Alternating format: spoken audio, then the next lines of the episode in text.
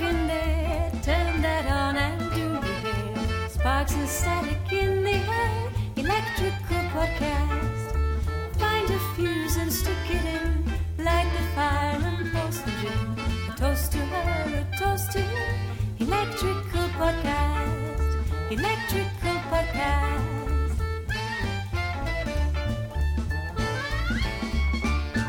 Hello there. Hope you're warm. Hope you're well. Pull up a chair. Let's get cozy. End of November, eh? Oh, nearly winter. Where did the year go, eh? That's what people like to say, isn't it? Around this time of year, around November, they like to go, Where did the year go? These are the same people that like to come up to you in August when it's warm and you're having a picnic in a field under blue skies. They like to come up and go, Four months till Christmas. I, don't, know why people do it, but every August, it is only four months till Christmas. They're right, but because it's warm and you're having an ice cream, you hadn't really considered it. No one's thinking about Christmas. They love coming up and going four months till Christmas. These are sort of special people employed by the government or something. I've never said it, but I'm glad we're out of summer. I, I, I enjoy a nice long summer, but I'm glad we're out of wedding season.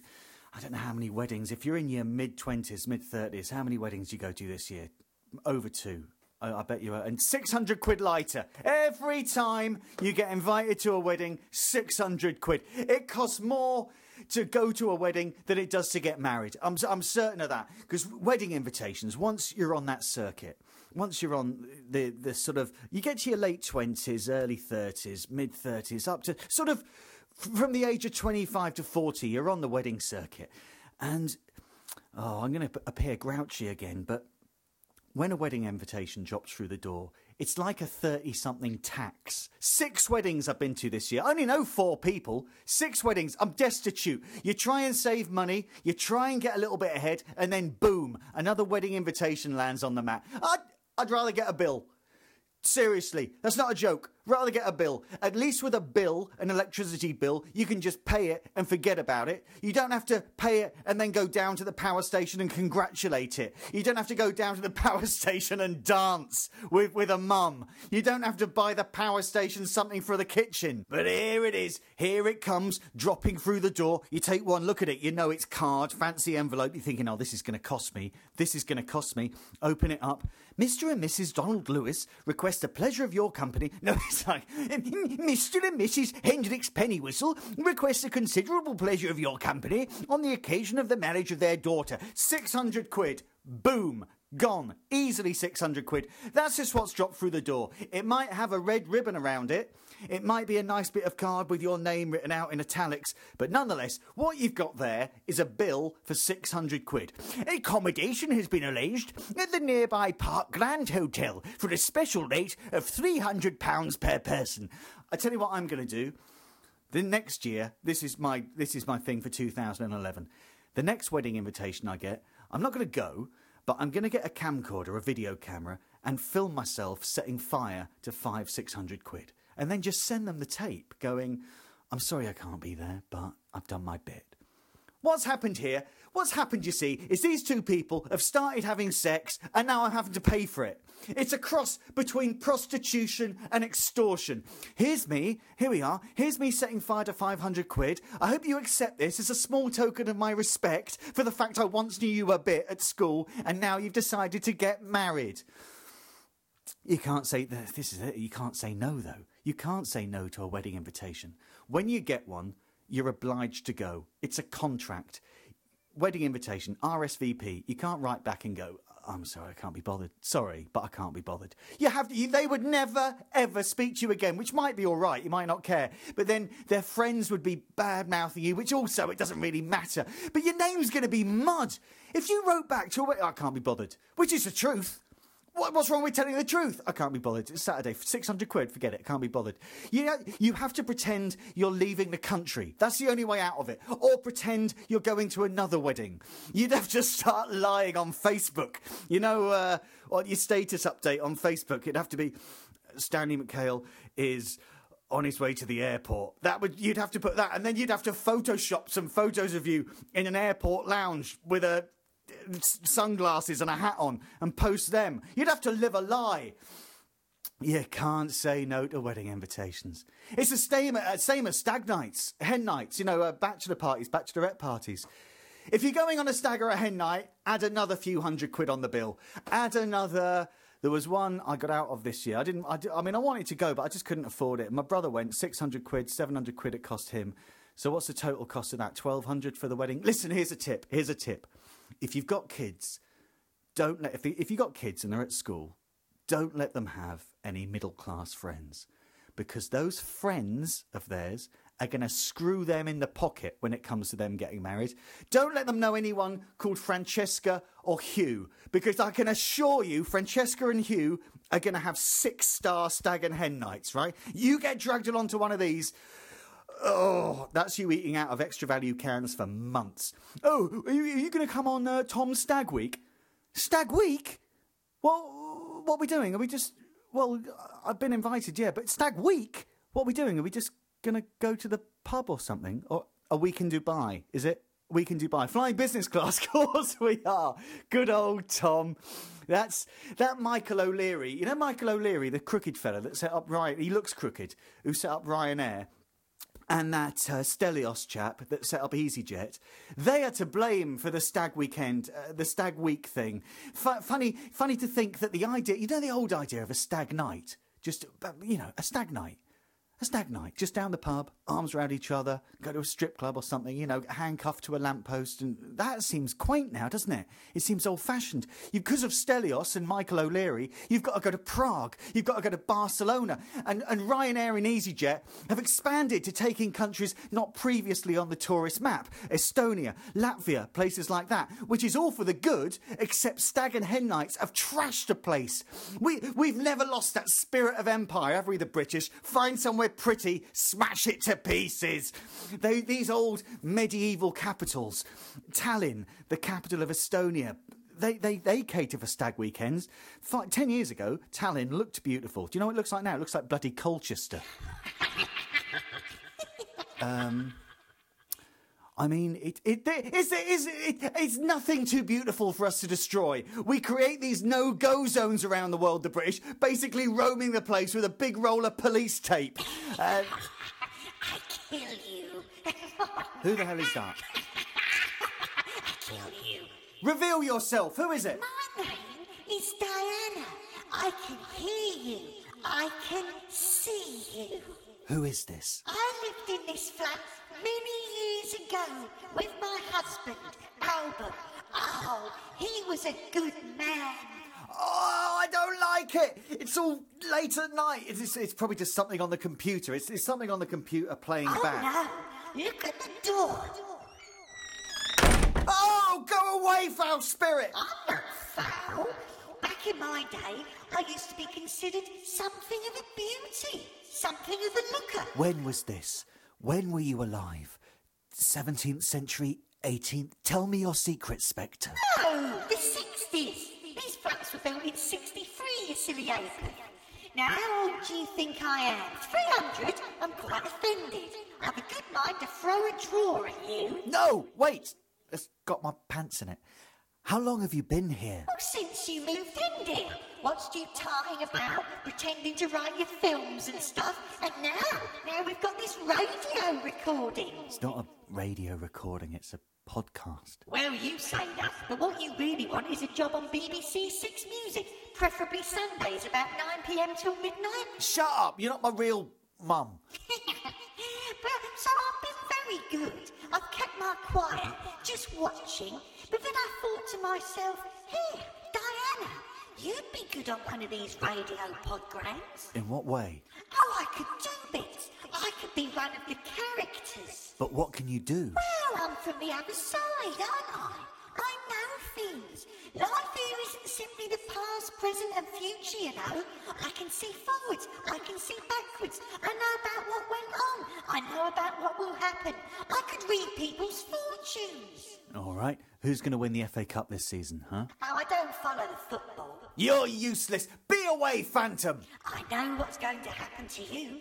I know what's going to happen to the people listening. They could write in with, say, a worry about something they had to do, and I could tell them how it was going to go for them. Well, I'm, I must admit, if that worked, it would be the greatest thing anyone's ever done. It would make me, us, it would make us. But how, how can you prove it? Well, how do you? Then next week we can do one of the listeners. Well, all right. So I just, eh, so it's not about the outcome of my life or if I have children or anything. No, then. It's too dangerous to know such things.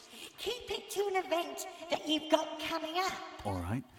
Well, there's, oh, this is a bit embarrassing, but there's this corporate stand-up thing. Or comedians at Christmas, we sometimes have to do these for money, for to whore ourselves. We do these corporate stand-up events, and it's there's one this week, and it's in.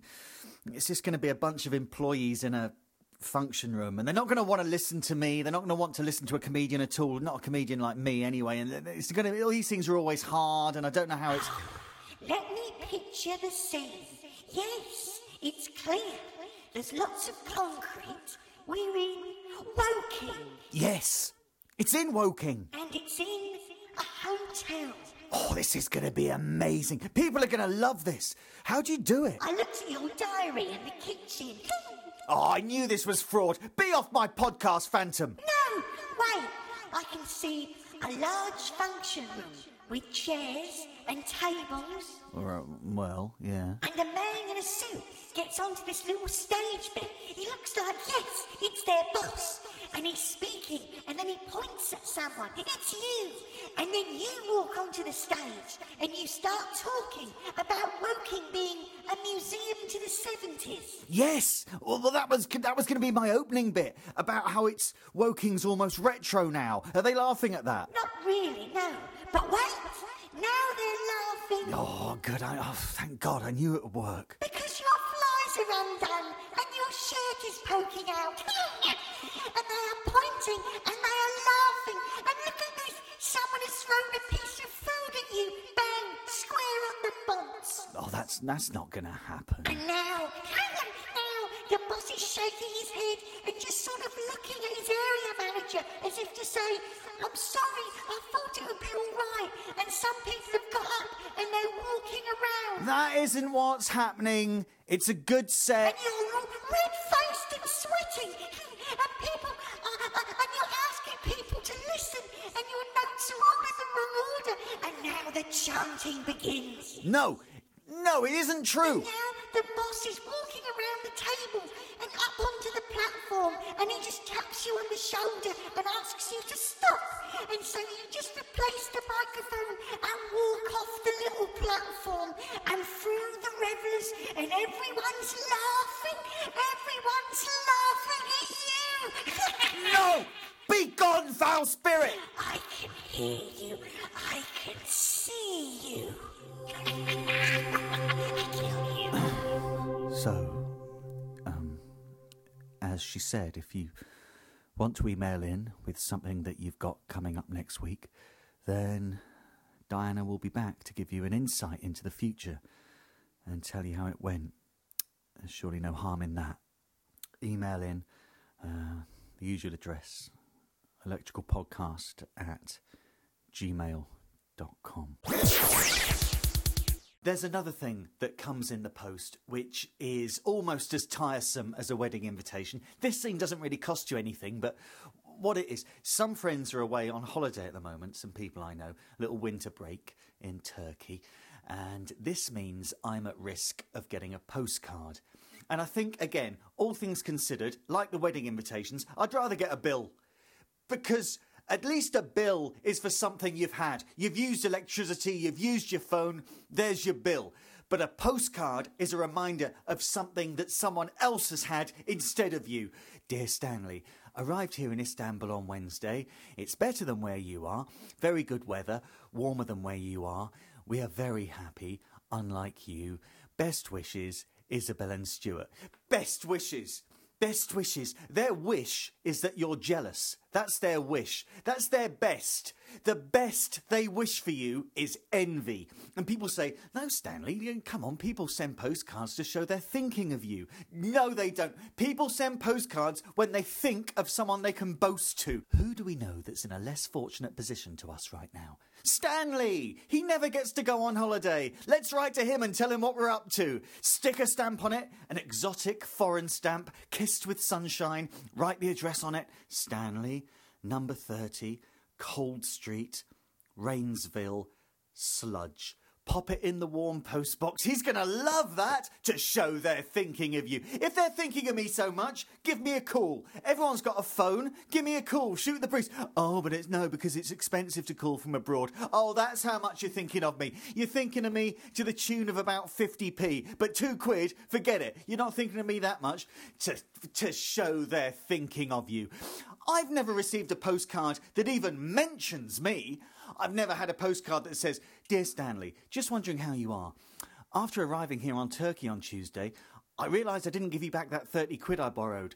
I'm really sorry. Hope that didn't screw you up and you could still get to Glasgow. Anyway, we're back next week, so let's meet up for a pint. Your friends, Isabel and Stuart. I've never received a selfless postcard. If you write somebody a letter or an email or you phone someone, the first thing you do is you ask, How are you? Hello, how are you? Not a postcard. A postcard is all about the sender. Postcards couldn't care a jot about you. Postcards always go, Dear Stanley, yes, so we arrived on Tuesday. Lovely hotel, right by the sea. Going to a beautiful market now and having a yacht trip tomorrow, which will be fantastic. Screw you, Isabel and Stuart. And I've never, I've never received a phone call like that. It's only postcards. This is why I don't like getting them. I've never received a phone call. Hello? Yeah, hello, Stanley. I'm in a restaurant at the moment. Very expensive. Lovely meal. Had the lobster, which was excellent. We're all going to share the bill later and pay with six cards like idiots. We'll probably stay overnight in the hotel. Lovely weather. Bye. And this is, this is the way people sign off on postcards. The traditional sign off on postcards. Wish you were here. You flipping don't wish I was there on your romantic weekend in Istanbul. You don't wish I was there. They're all snuggled up on the veranda. Oh, darling. Hiya! You don't wish I was there. Oh, Stanley. Mm, forgot you were here. What were we up to then? Well, um, Isabel and I were just. Oh, right, listen. Fancy going to that market? I'm hungry. I'm thirsty as well. Can I? Can I borrow your sun cream? Oh, I don't have any cash. I've forgotten my card. Can I borrow some? You don't wish I was there. What you wish? You don't wish I was there. What you wish is the opposite of that. Especially because if I were there, you'd have no one to send a patronising postcard to. Wish you were here. That should be preceded by, I bet that you. If it read, I bet that you wish you were here, that would be a whole lot more honest. And people put an, an X on the, the postcard, on the picture on the postcard, to show where their hotel was. This is, this is useful stuff. How interested do people think other people are in their lives? I, I don't for a second think that people care where I live, let alone where a hotel I stayed at for five days in a photo of a place they'll never go to is. The only time an X is appropriate on a postcard is if the postcard is from Lord Lucan or Shergar and on the other side it says, I am here. So, um, this X, you see the X? This is where we stayed. That's pretty awesome, isn't it? Before people go on holiday, they should be taken aside quietly and just told, hey, listen, you know this holiday you're going on? No one gives a shit, all right? The other bad thing about getting a postcard is that there are certain rules as to what you have to do with it. By rights, you should just read it, look at the picture, and then throw it away. But you can't throw a postcard away. It's illegal. Even though a postcard is technically a gift that is both unwelcome and cheap, you can't throw it away because they come over and check. This is the thing. The people that sent it, they check. They're, they're taking their coats off at the door and they're peering in the kitchen. Where's he put our, Where's he put our card? We sent him. A, where did he put our card? They can't see the card because the card's in the bin. The card's in the trash. So they start with, um, so did you did you get our, our card? Oh yeah, yeah. Thank you. Oh, thank you for that. Yeah. Uh, what what did you what did you do with it? Uh, it's weird. I've, I, I lost it. Is that it? Is that it in the bin? Oh, that's where it got to. Oh, thank God! I, I was. I, I, thought I'd lost a photo of a beach I'll never go to. I'm, I'm, so glad you found it. I'm so glad you found a useful reminder of where your hotel was. That little cross, that was good, and some scrawled boasts. Thank God you found it for me. You're supposed to. It's one of these things you're supposed to put on the fridge. I don't. I don't want stuff on my fridge. You go for some milk. Oh, there's Stuart and Isabel. You and uh, you and uh, you and your holiday. It gladdens my heart to see that hotel with a little X on it 15 times a day. The month just keeps getting better and better thanks to that. I don't want stuff on my fridge. The only reason I don't have kids is because I don't want stuff all over my fridge. there is another reason why I don't have kids. Just ask the world's three billion women. There is, but it's mainly because of the fridge. I want a clean fridge. People sending postcards. That's one thing. Yeah, I haven't finished with this yet. People sending postcards. That's one thing. You can you can ignore a postcard. It's you can pretend you've lost it. It's when people get back off holiday that the problems start because people act differently for a few days when they get back from holiday, and I don't like it. I tend to try and steer clear of people when they're just back from holiday. Not only do they act annoyingly, you've got to ask them about their holiday. If somebody gives birth, you don't ask about that. You just admire the baby. You say congratulations. You don't ask them about the details of the birth. But if someone goes to France, you've an obligation to ask all about it. No one cares about anyone else's holiday. And that's not me being grouchy. If you look deep into your soul, you'll realise that nobody is interested in anyone else's holiday. If they go on holiday to Mars, you're still not interested. Your gran is not interested in someone else's holiday. If she's not interested, no one is. And people have to be the centre of attention when they come back from holiday, like it's their birthday. That's the nearest comparison. When, when it's someone's birthday, they get treated a little bit differently, don't they? Get drinks bought for them and stuff. It's the same when someone comes back off holiday. They've been away and now they're back and so they get to be king for a couple of days. You meet someone who's just back from holiday, the rudest thing you can do is not ask about it. You don't care, but it's the rudest thing you can do. This is like it's like spitting on someone. You can't not ask. They're all brown. It's obvious they've been away, and you're in the pub and they slap you on the back and go, "All right, Stanley." If you just went, "All right, Michael," and carried on reading your paper, that's the rudest thing you can do in the whole world. When I mean, that's what you should do. You don't want to ask them about their holiday, but it's the rudest thing in the whole world. When when Buzz Aldrin, Neil Armstrong, and, and the, the other one got back from the moon, people only asked how it was out of politeness. They, they watched the launch on TV, that was pretty good, and they're glad that they're back safe. But they'd, they'd rather be spared the details. But you've got to, when Buzz Aldrin and Neil Armstrong, they, people had to go, so um, how was it then? Oh, it was it was just incredible. I mean, uh, it was like being on a different world. And uh, the first night, actually, I said to Buzz, didn't it, Buzz? Didn't I? I said to you, would you look at those craters down there? And, and Buzz was great. I mean, and okay, uh, I've just got to go and check on the oven. I think I can smell something. I've, I've got to go to the kitchen. I'll be, uh, Buzz, I'll be right. I'll be right back. We need to break this custom of asking people how their holiday was, and that means not telling them how yours was. Next time you come back from a trip abroad, hold your friends by the shoulders, look into their eyes, and say, Look, let's cut this out.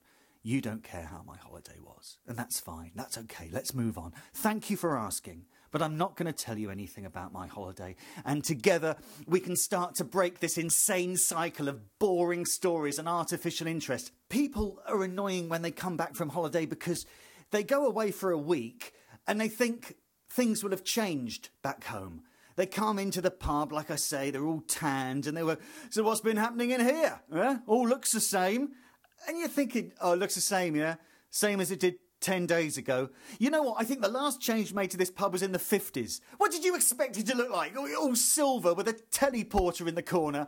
It's, it's in the pub, actually, that people who have just come back off holiday are the worst. Because they'll always slag off the pub. They're local, the pub they used to like, by comparing it to the places they went to whilst abroad. Now, of course, when you ask for lime out there, it's fresh lime. It's, it's not like this. It's straight from the tree that morning, isn't it, Bill? Oh, yeah, I mean, it's all fresh out there. That's the thing, innit? It's not like here. You cold, Shez? I'm, I'm cold. Oh, it's freezing, innit? Of course, we're not used to the weather back here now, are we? Because the weather's different out there. Oh, yeah, it's, it's not like here. This is astounding information. It's hotter in Egypt. Are you kidding? Really? It's hotter in Egypt than here. It's weather in different countries is different to here. And we live in a cold country. We go on holiday to hot countries. It isn't surprising the weather's different in North Africa to Essex. We don't need to be told that. Of course, uh, of course, out there, there's no need for windows. I mean, they just have blinds, don't they, Bill? Oh, well, that's right. I mean, there's no need. You're glad for the breeze, if anything. Who thinks we enjoy hearing this? Who, who thinks we enjoy it? And it's imperative to ask how hot it was. It's absolutely imperative. It's like killing people not to ask how hot it was. You have to. Someone comes back, they're all brown, and you have to go. Uh, so was it? Um, was it hot then? And they'll do a sort of look like they're having a kind of facial seizure. Was it hot? Was it hot? Hot? Tell him, Bill. Hot? Hot? Was it hot? And Bill has to say, "Oh, it was, it was too hot. It was too, no, it was it was too hot." Apparently, no British person has ever been on holiday when the weather was about right. That would be seen as some sort of failure. Every holiday has to be too hot. I mean, you've never seen heat like it. It, I mean, it was mental hot, wasn't it, Bill? Oh, oh no, it was. And Bill can't take the heat, can you, Bill? Oh no, no. I mean, I don't like it too hot. So I was like, what was I like, Bill? I mean, hot, hot. It was like being on the surface of the sun. Yeah, no, no, it was, it was. I mean, I would have been, I would have been glad to be on the surface of the sun. To be honest, I'd have been glad of it. That would have been a respite. But this, I mean, hot. What was it like, Shaz? Oh, oh, it was hot, hot. There were one day when my eye melted out of my face, right out of her face. You went to Egypt, you twit. What did you want? A bracing alpine breeze? Because what people do is they look through the brochures, the holiday brochures, and their Da Vinci codes are the temperature graphs. And they go, oh, look at this. Average 29 degrees. 29 degrees. That's pretty good. Oh, look at this one here, though. 31. Oh, no, I found one. 34. It's the average of 34. Let's go there. Then they come back. Oh, it were hot. I mean, it, it were too hot. People change their habits for a couple of days when they get back from holiday as well. This is infuriating. You go, um, so what, what, what, are you drinking, Bill? Your usual? Oh no, no, no, no. We've got we've got new drinks now, haven't we, babe? Oh yeah, yeah. Um, have you got any kiwi fruit behind there? In the, in the in the lion, have a pint. Christ, British pint. No, no, not a touch on the stuff out there. So refreshing. What's that beer called, babe? That'll be uh, five pound twenty, please, Bill. Five pound twenty? You what? Five pound twenty? It, of course, it's uh, it's only about twenty p out there. Beer's about twenty p out there. I mean, it's free out there, isn't it? In it, in it shares. What's what's a beer like out there? Oh, about two p or something. Hey, oh, it's cheaper in Egypt. Here's another lesson taught to us by the holiday makers that things are cheaper in Egypt. Another valuable lesson learnt.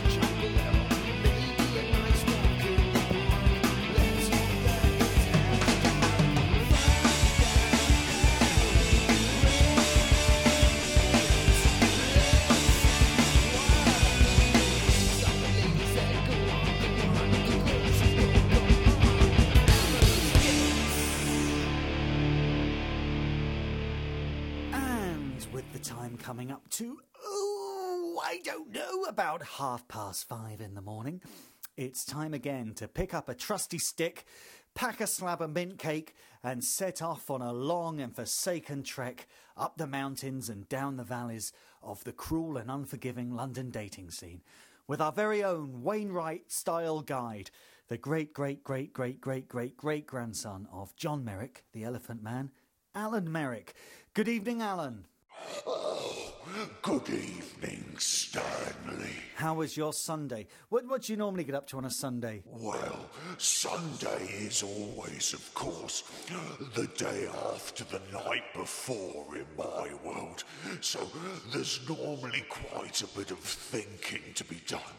But I like that Blur song, Sunday, Sunday. Sunday, Sunday, here again, tidy attire. Read the colour supplement to the TV guide.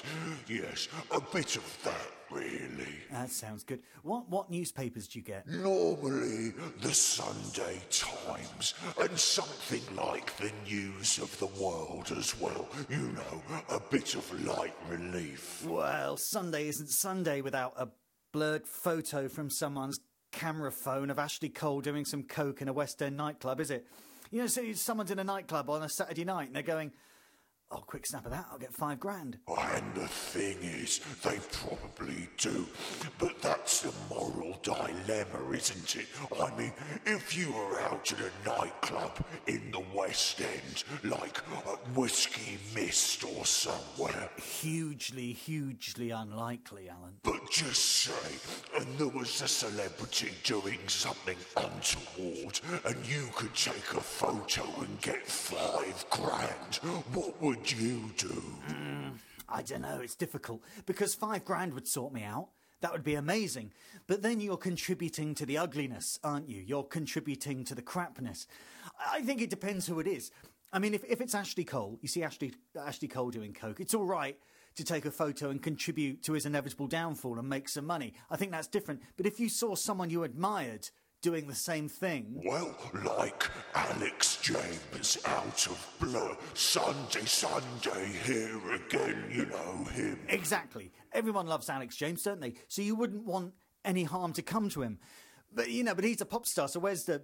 There isn't a pop star does coke story because that's what they should be doing. If it were Alan Titchmarsh, you've got a story. Oh, you, you get about thirty grand. But if it's Ashley Cole, Oh, the gloves are off. anything goes. Yeah. So what? What else on a Sunday? Do you do you go to church or anything? Oh, heavens, no.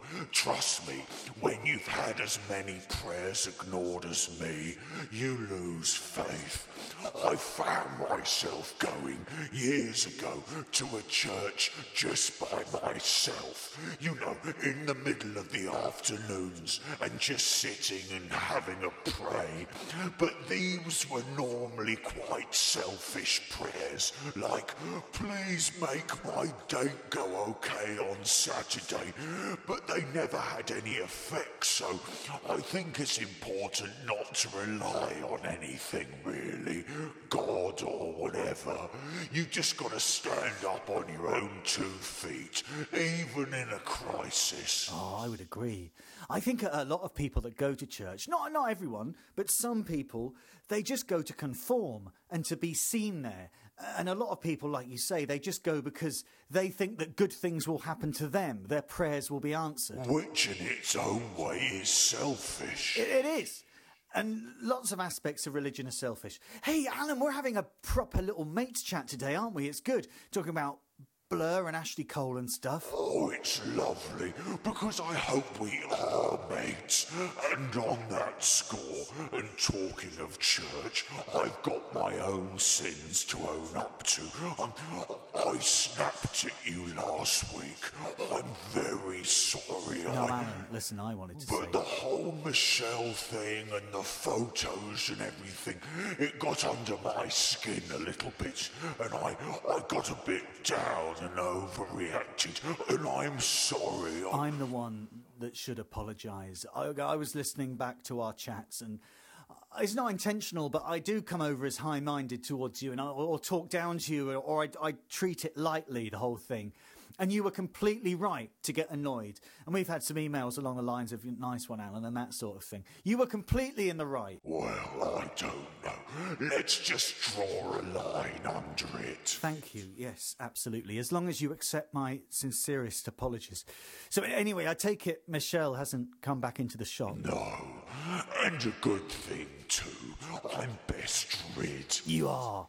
So, um, anyway, d- uh, did you go on a date this week? Yesterday, yes, a young lady I'd been following for a while on the Guardian's dating site. It's called Soulmates. How do you mean, though? Just just looking at her profile. Yes, and you can go into chats and stuff. Her name is Jill. Oh, Jill. And uh, I have to confess, she kept changing her profile profile picture, and I never really saw her as my type as such. What, not not good looking? No, well, not a classic beauty or anything, but a kind face. And I thought, well, it's never all about looks, is it? And she'd been on several dates through the site, but never really had any success. And then I thought, oh, well, we've got quite a lot in common in many ways. So I sent her a message, and she seemed very keen to meet up. Okay, good. So, uh, what what does what was what was uh, Jill? What does Jill do? She works for an animal charity, rehousing unwanted cats and dogs and other pets. And I love animals, so I thought, well, that's another thing we could talk about. Where did you arrange to meet? This vegan cafe place in Soho. Well, not a cafe, it's a restaurant. Mildred's, it's called. She's a strict vegan, you see. And I'm vegetarian, so again, another plus between us. Are you? I, I didn't know that. Well, she seems she, Jill seems like a humanitarian. This bodes well. I mean, don't get me wrong, but who was the name of that? What was the name of that Sloane Ranger type you met in Fulham? Oh, Abigail, the one who fell backwards through the glass door, yes. There's 300 quid I won't see again. They make you pay. Oh, yes, and plus my wine, that was a bill of £410 before tip. My debit card got refused. I had to put it through on two credit cards. I felt like a right nana. Yeah, so I mean, the likes of Abigail. Please don't take this the wrong way, but that's just a non starter, isn't it? Simply because you're going to be too different. There's no common ground. I see what you mean, but I just get blinded by the lights. I, I see these beautiful women on the website. Oh, no, go, go for beautiful women, by all means. But it's just, they need to be the sort of person, they need to be your sort of person in the first place, surely. No, yes, you're right. And so, Jill, she, she sounds like someone you could really get something going on with. You know, if you're in the 70s, get something going on with. I don't think anyone uses that expression. Anyway, so uh, Mildred's in Soho. What time did you arrange to meet? At eight. And when did you get there? Let me let me guess when you got there. You arranged to meet at eight. Uh, half four. No, I was surprisingly relaxed actually. I got there about six. Oh, right. So, so not as much drinking time. How many wines? Oh, still 12. I'm not messing with that little ritual. Not after all this time. I just had to knock 'em back a bit more keenly. Right. So, Jill, was she on time? oh, you'll never guess. Five minutes early. What? What the what? I know, it took me quite off guard, but it was good because the tension wasn't there, you know. And first impression. Oh no, we're going to get serious now. This is the the bit that everyone waits for every week. So, Jill arrives. First impressions. Well, like I've said, she isn't your silver screen goddess or anything, but you know what? She was radiant. There's something a photo can never truly show. She glowed. She was smiling, and actually, I was instantly attracted to her. She had a bit of the old hippie chick look going on. Hair just left natural, very little makeup. A t-shirt with a picture of a sun on it with the words keep shining and a sort of baggy pair of combat trousers and flip-flops. And I'll be honest she just looked like she was made out of goodness. She was wonderful. So, then she sees you. She was at the door, and I stand up and go, You, it's me, it's Alan. And she turned and stared at me, and she just stood there, and I thought, Well, hello, this is going pretty well. I'm past first base. This is exciting, right? I think we've never got this far, so go, go on. And so I walk around my table to move towards the door, and she's still just standing there. And then. Then she projectile vomited in a huge arc all over the floor. Damn. And all the other diners turned and looked, and I mean, this spouted about eight feet, this sick. But I thought, oh, m- maybe she's ill. And I moved towards her, but her body just started convulsing. And as I got close, she just projectile vomited again. This time it hit my shoes, and I thought, well, just if, just if you could hold her, Alan, maybe you could help. So I got right up close, but again, she just vomited it into my face. And then, as I wiped my eyes, she just staggered out and left. I, I was blinded. I tried to follow, but my eyes were stinging. And when I got outside, there was, there was some confusion. oh, no, no. She might actually have been ill. Oh, don't give me that. She saw me and she was sick. It's so unfair. I've got so much to give. Oh, Lord, hear my prayer.